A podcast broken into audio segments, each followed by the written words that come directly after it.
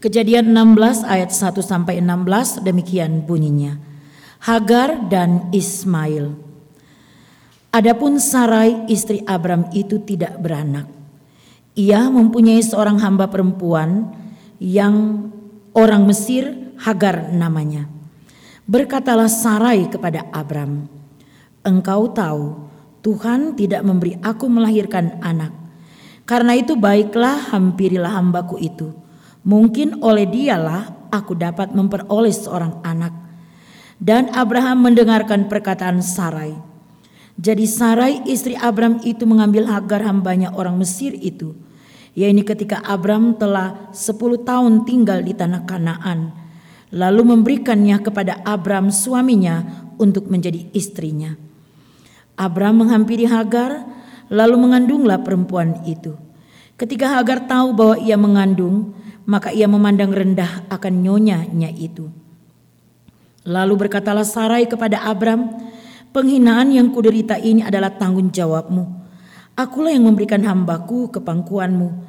Tetapi baru saja ia tahu bahwa ia mengandung, ia memandang rendah akan aku. Tuhan kiranya yang menjadi hakim antara aku dan engkau.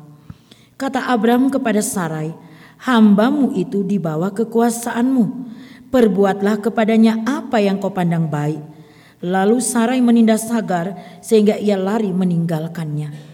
Lalu malaikat Tuhan menjumpai dekat suatu mata air di padang gurun yang dekat mata air di jalan Syur.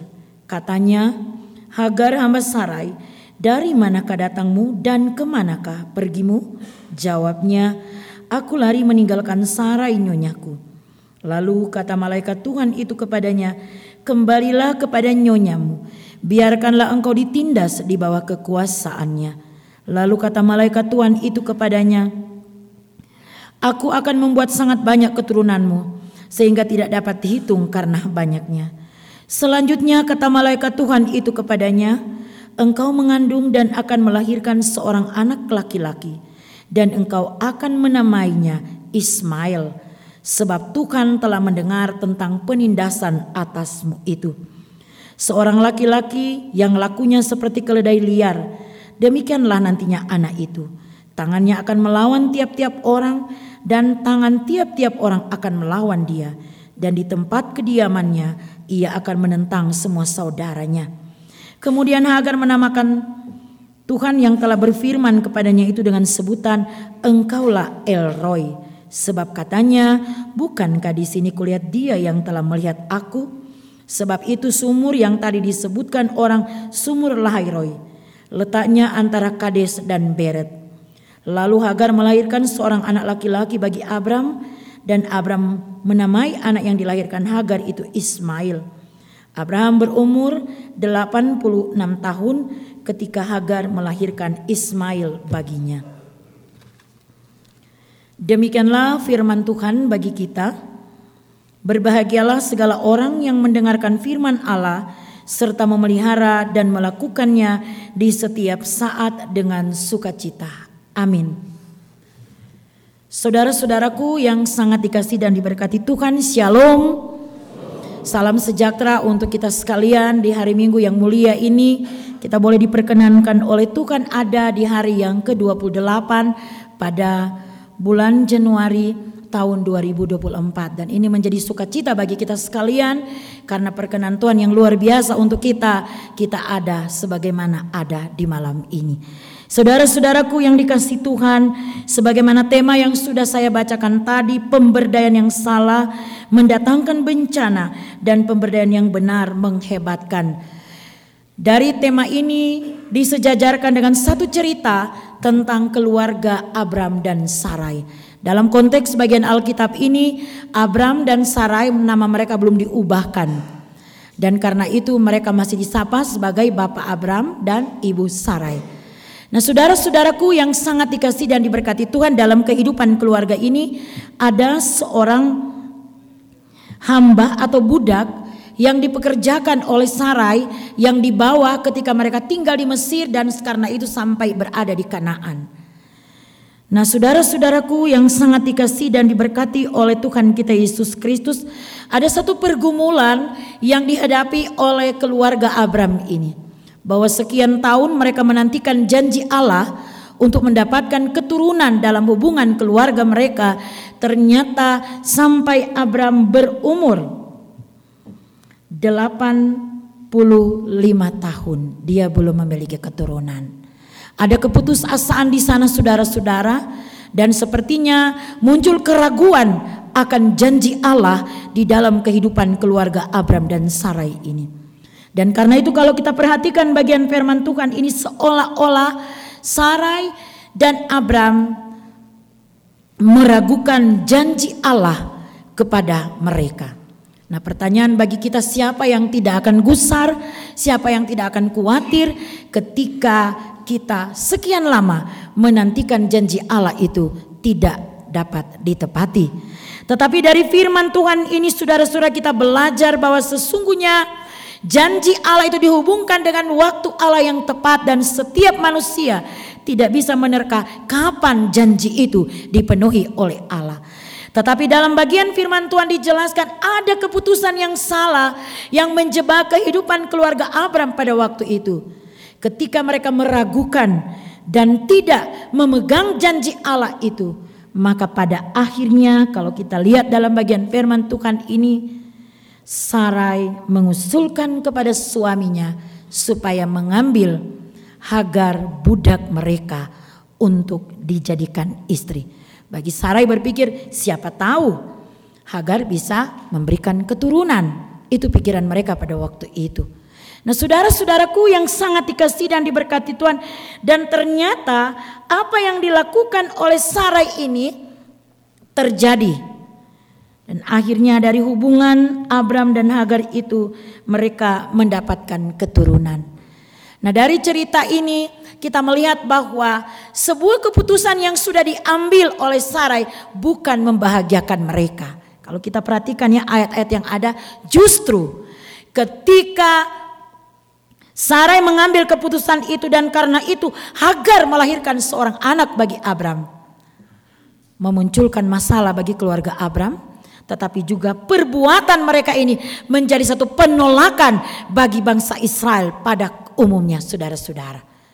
Kesalahan awal yang diambil oleh keluarga ini mengakibatkan bangsa Israel mengalami penolakan dari janji Allah ketika mereka harus berjuang pulang ke tanah Kanaan dan akhirnya berjuang dan berjuang mereka tidak mendapatkan apa yang dijanjikan oleh Allah sampai pada hari ini saudara-saudara.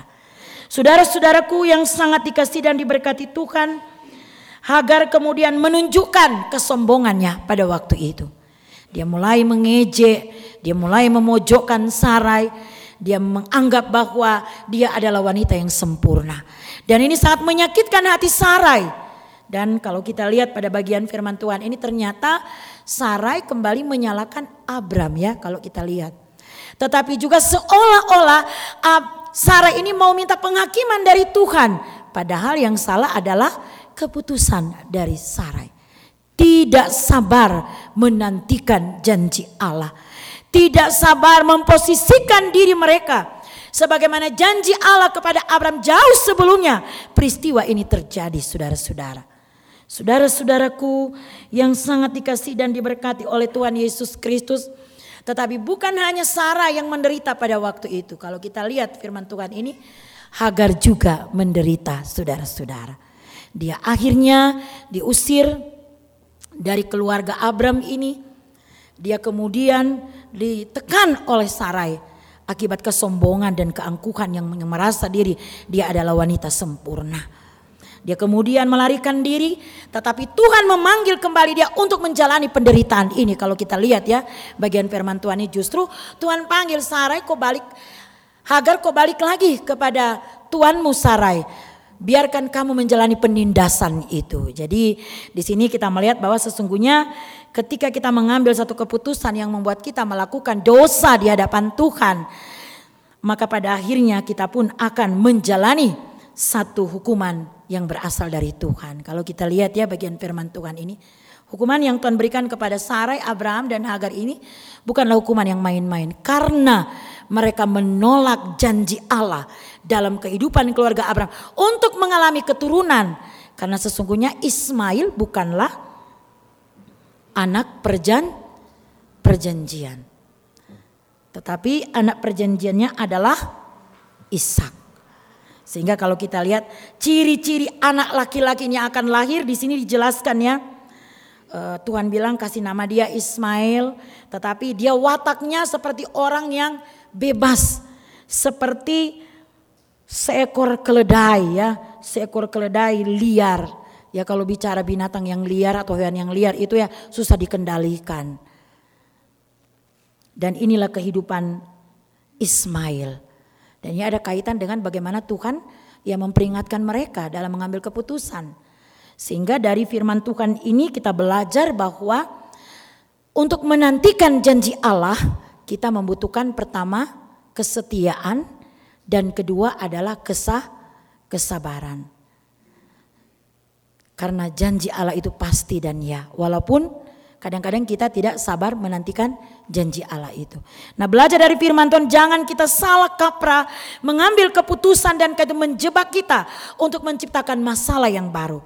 Sehingga kalau kita lihat tema perenungan kita ini pemberian yang salah mendatangkan bencana.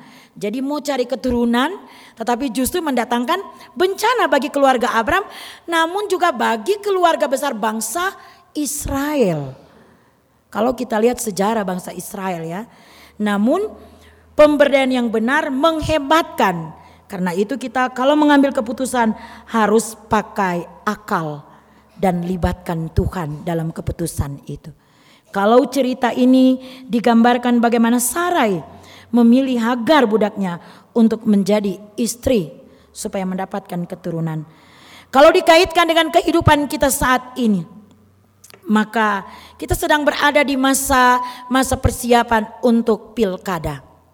Nah, ini penting bagi saya dan saudara untuk belajar mengambil keputusan untuk memilih siapa wakil rakyat kita yang tepat dalam menciptakan kesejahteraan di dalam bangsa kita di tanah Papua, di Kabupaten Mimika, khususnya kita yang ada di Tembagapura. Jadi jangan kita asal melihat orang dari luar saja. Ini Sarai dia salah lihat kan, Pikirnya agar ini setia.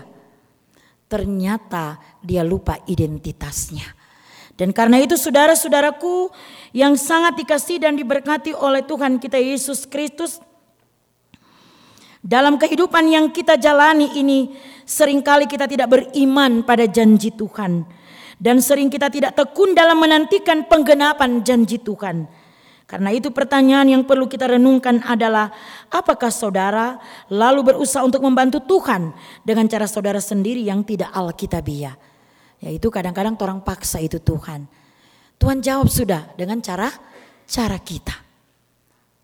Padahal itu bukan cara cara Tuhan karena itu tidak heran kalau kita lihat banyak orang-orang atau orang percaya yang ada saat ini justru ketika mereka mengambil keputusan memunculkan masalah yang baru. Jadi kalau kita lihat firman Tuhan ini jangan kita benarkan ya saudara-saudara. Ini satu cerita yang akan memotivasi saya dan saudara supaya jangan sampai salah mengambil keputusan untuk menyenangkan hati kita. Untuk menyenangkan orang lain yang justru dalam keputusan itulah kita terjebak dalam masalah yang baru. Nah, seperti yang saya katakan tadi kita berada dalam suasana persiapan untuk pilkada. Pasti masing-masing kita sudah punya yang dijagokan ya. Pasti ya. Jangan salah pilih figur. Tetapi pilihlah figur yang dapat menghasilkan sesuatu yang benar dan menghebatkan kita. Tetapi lebih dari itu pilihlah orang yang takut akan Tuhan. Supaya dia tidak lupa janjinya kepada saya dan saudara supaya dia setia kepada janjinya, supaya dia tetap setia kepada Tuhan. Saat ini kita juga akan masuk dalam sakramen perjamuan kudus awal tahun. Yang tentunya keputusan yang kita ambil malam ini adalah keputusan iman kita. Kita akan makan roti sebagai simbol dari tubuh Kristus dan minum anggur sebagai simbol dari darah Kristus. Keputusan iman yang kita ambil malam hari ini harus dipercaya bahwa apa yang kita jalani malam ini benar-benar membuat satu koneksi yang kuat antara kita dengan Tuhan.